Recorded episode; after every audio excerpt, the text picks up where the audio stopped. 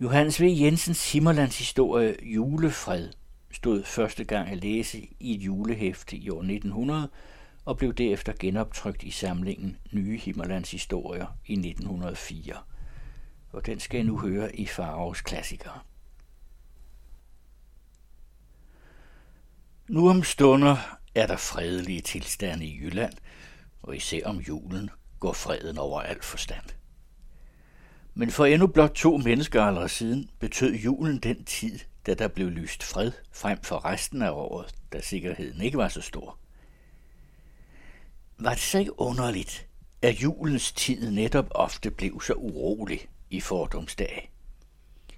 Atter og atter fortælles der om udbrud af gammel nag, om opgør mellem dødsfjender, om ugerninger. Og det var en juleaften, eller det var anden juledag i selve kirken. Nogle folk synes vel nemlig, at de ville benytte sig af lejligheden, mens alle tænkte på fred og ingen fare, og andre tog deres fred, når den blev dem forment, sikrede sig julefreden ved halsløs gerning. Der boede en mand på Sønderup Hede, som de kaldte tørvekristen. Han var folk sky for, skønt der ikke var ondt i ham. Han var en skikkelig småmand, der ejede et jammerligt bitte hus ude på heden, og ellers tjente til føden ved at gå på dagleje. Men han var en morder. Tørvekristen stak klinkmanden ihjel en juleaften. Han blev vel helt og holdent frikendt, men uh, der blev alle hans dage ved at stå en grænse af fortielse om hans navn. Der var blod på hans hænder. Klinkmanden var en tyv og stokhusslave, der havde hjemme på egnen. Man ved den dag i dag at fortælle om hans overtrædelse. Det siges, at han var en af de hole rakkere. Til trods for, at han altså var af skidt slags, og at folk var bange for ham, hænger der dog også noget af de gamle dages rå varme ved hans navnkundighed. Folk morede sig over ham. Han var en tårn. Han forbrød sig mange gange af blot lune. Der var løjer i ham. Han synes at have været en af disse forrygte fugle, der måske til sidst ikke er andet end vrange og spildte begavelser.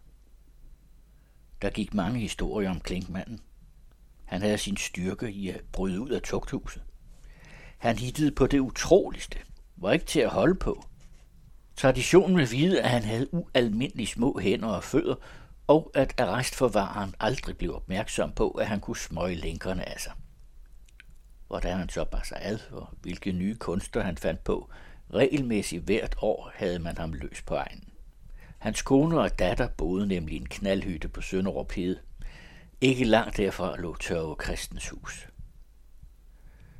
Der bestod et svælgende socialt dyb mellem de to familier, skønt deres kår på det nærmeste var lige elendige. Hertil kom et gennem mange år næret personligt had, som var udgået fra Klinkmanden. Og man kan næsten forstå ham. Når han der årligt med usigelig møje brækkede ud fra tugt og restpuset, og som et skovdyr med hundene i hælene kom hjem til sit eget, skulle han straks have tørre kristens arme med en patent uskyldig lille bolig at se på fra sine egne foragtede vinduer. Der boede tørvekristen, den knasfattige apostel, der i al evighed vejrede sig ved at søge konflikt med dem, som havde noget, der i sin nøjsomme og ustraffelige vandel aldrig kom nogen for nær og aldrig kunne leve stille nok og aldrig lå sig rock i sin ringeagt for uærlige folk. Der gik de tre små børn, tørvekristen havde lagt sig til, og stolprede omkring hytten i stil med engle fra Guds rige, mens tørvekristen sled sig kroget med spaden på sin hedelod. Klinkmanden havde ikke ro på sig af længsel efter at beje den storsindede stakkelsmand og tænde lys i toppen på ham og forvandle ham til en rygende helgen. Hver gang han var hjemme, sørgede han for at indbyde tørvekristen til stridigheder, men den sindige husmand passede sit og nærede ingen ønsker om at måle sig med Klinkmanden i nogen slags færdighed. Klinkmanden længtes til sidst lige så meget efter at komme hjem for tørvekristens skyld som for sin families. Han havde ham og ville ham til livs. Og den dag kom, da han ikke længere kunne styre sig.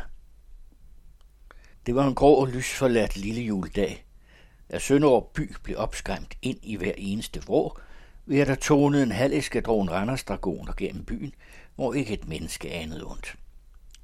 Mørket var ved at falde på, og den enfoldige søde julefred begyndte at lude over landsbyen. Alle lyd blev så inderligt forsigtige. En hver tanke om en verden udenfor var gået under, og der jo en talløs flok af hestefolk i blåt med hjelme og kolde palasker ind i byen. Der stod et sprøjt af tøsne og snavs op omkring den fra vejen.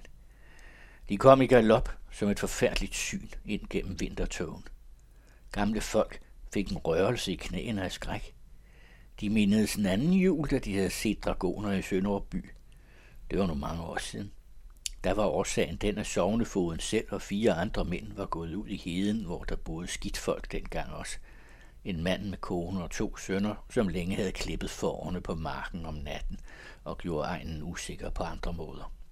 Nu ville de Sønderup folk være i fred for dem julen over. De trængte til den ende ind i hytten og udryddede alle fire beboere med øksehug. Men det var en misforståelse af dem. Det kunne ikke forsvares som nødværve. De blev henrettet alle fem til gengæld. Det blev imidlertid snart kendt, hvad dragonerne kom for den gang. Klinkmanden var igen brudt ud, og under værre omstændigheder end ellers, i det han var kommet til at give restforvareren et knog, som han ikke havde overlevet. Derfor lå der så stor magt på at få ham sat fast igen, og nu mente man at nappe ham i familiens skød juleaften. Dragonerne delte sig, da de kom ud på heden, trak i karriere sammen om Klinkmandens hus og fik det i en fart omringet. Men Klinkmanden var der ikke. De ledte og undersøgte lige til mønningen af knaldhytten. De forhørte konen og datteren. De vendte hvert halmstrå, men fandt ikke Klinkmanden. Da de vel var redden bort igen med uforrettet sag, krøb Klinkmanden frem for et hul under lergulvet, der havde været godt stampet til over ham og skjult med tørresmål. Han var den for fin. To timer efter ringede kirkeklokkerne i Sønderup den hellige jul ind. Der blev så stille, så lyt under mørket. Kun klokken i kirketårnet havde ordet. Den ladede med sin sære røst ud i tøværsnatten over den lave forknytte by, der lå så alene i det hvide land. Vinden gik fra og til. Vandet sivede og drøbbede i grøfternes levrøde sne. Kirkeklokken talte, snart træt, snart i syngende stemning, modfalden og glad, op og ned som en gammel mand, der er erfaren. Og den tager om sider med nikkende eftertryk som en gammel, gammel mand. Det klarnede under nattehimlen. Stjernerne tændtes ind under det dybe rum. De hang knitrende, kølige og små. Skønnende lyd såedes ud over jorden. Vandet sivede mere tyst. Der hævede sig kul mod natten. Så tager også vandets ængstlige islyd med enkelte svage knirk, som i søvn. Det frøs, når frosten holdt. Nu var alle hjemme og i hus. Kun en mand fra Sønderup, der af nødvendighed havde været for by, kom over heden om aftenen.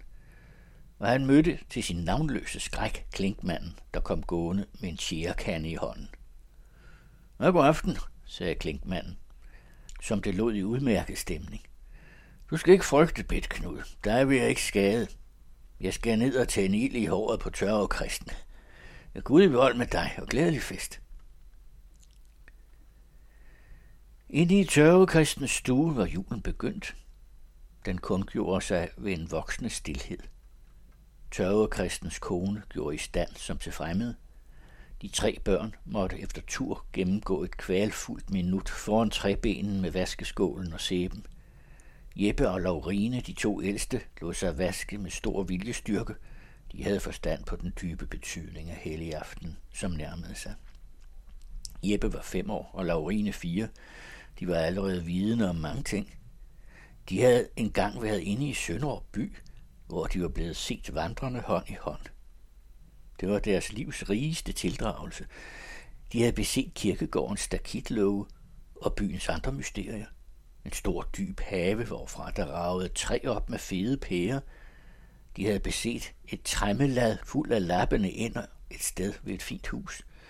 Og efter de derpå havde indåndet luften uden for præstegårdens port og skimtet for underlige blomsterplanter i de klare vinduer længst inde, vandrede de igen hånd i hånd ud af byen og ankom til hjemmet ved mørkets frembrud. Karen Marie var bare to år og for lille i alle måder. Hun græd des årsag, da hun blev vasket. Jeppe og Laurine var hende vidt forbi i enhver henseende.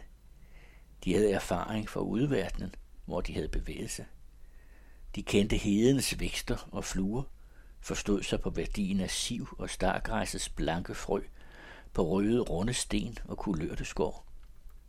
De plukkede de bitte små kogler af porsen og legede med dem som køer. De klappede kage af smadringen uden for huset og sejlede med spån i en pyt. Sommeren så lang legede de udenfor i den krogede hulvej, hvor det fine sorte sand i hjulsporene varmede og løb imellem deres små tæer. Nu havde vinteren stænget dem inde i umindelig tid. De havde kunne række en kuldskær hånd ud af døren for at fange tagdrøbet.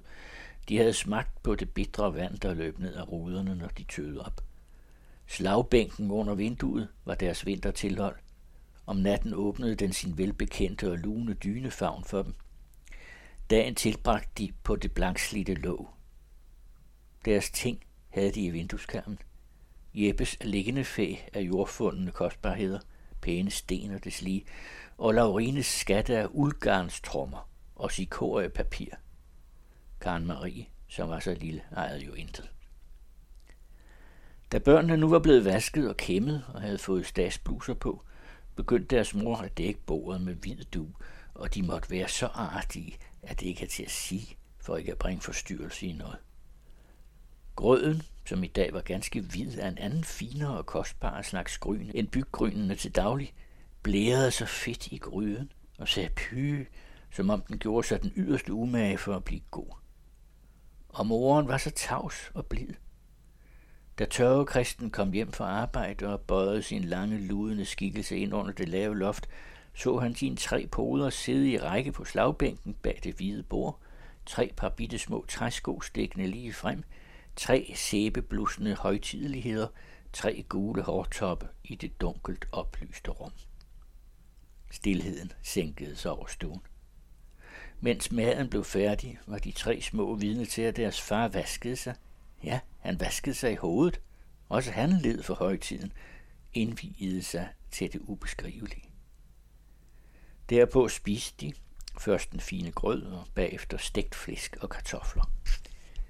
De var så vel til mode. Et sted oppe eller nede var der sket noget for hver mand indgribende, så det lysnede i alle stuer, var de end nok så trange. Tørvekristens del var blevet tre børn med diamantklare øjne, der sad med hver sit stykke fedtsprudende flæsk i de små fingre og spiste, så sårestuen lunedes. Konen havde en overraskelse hen bag bilæggerens lukkede spil. De hørte det syde og branke derinde. Tællelyset på bordet gyldnede stuen, som var så fuld af ærbar fred. Der blev en af ruderne slået ind. Skårene faldt i håret på Laurine.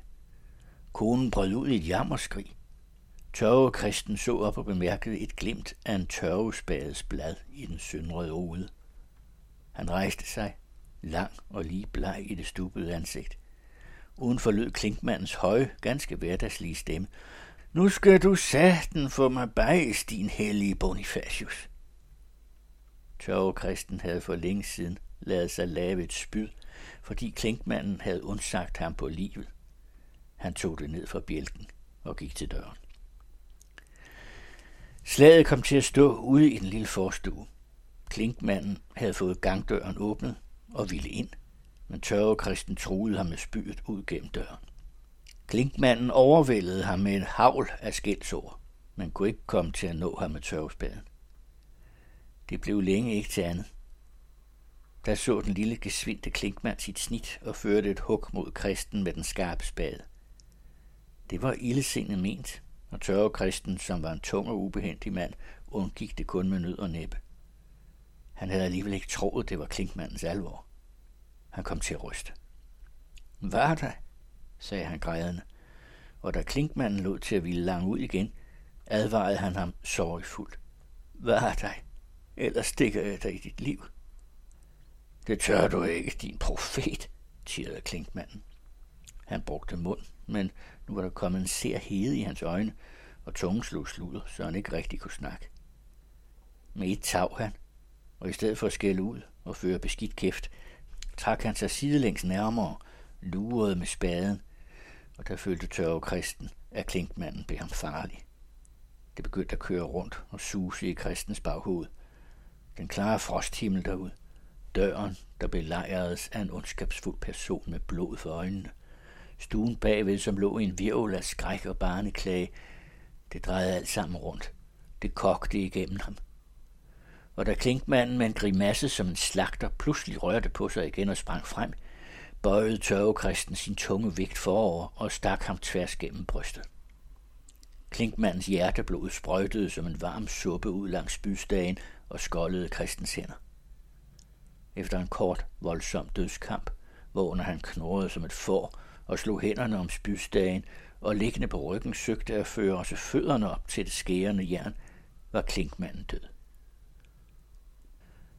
Da det var gjort, sukkede kristen og glippede tårerne øjnene. Efter at have betænkt sig lidt, slæbte han livet et stykke væk fra huset, inden han gik ind til de andre. En time efter stod han i sovenfodens gang og meldte sig selv. Han blev ført til købstaden og indsat i arrest, men efter at have været i forhør, blev han jo frikendt. I hørte Julefred, en himmerlandshistorie af Johannes V. Jensen, og der kommer en sidste himmerlandshistorie i næste uge her i Faraos Klassikere.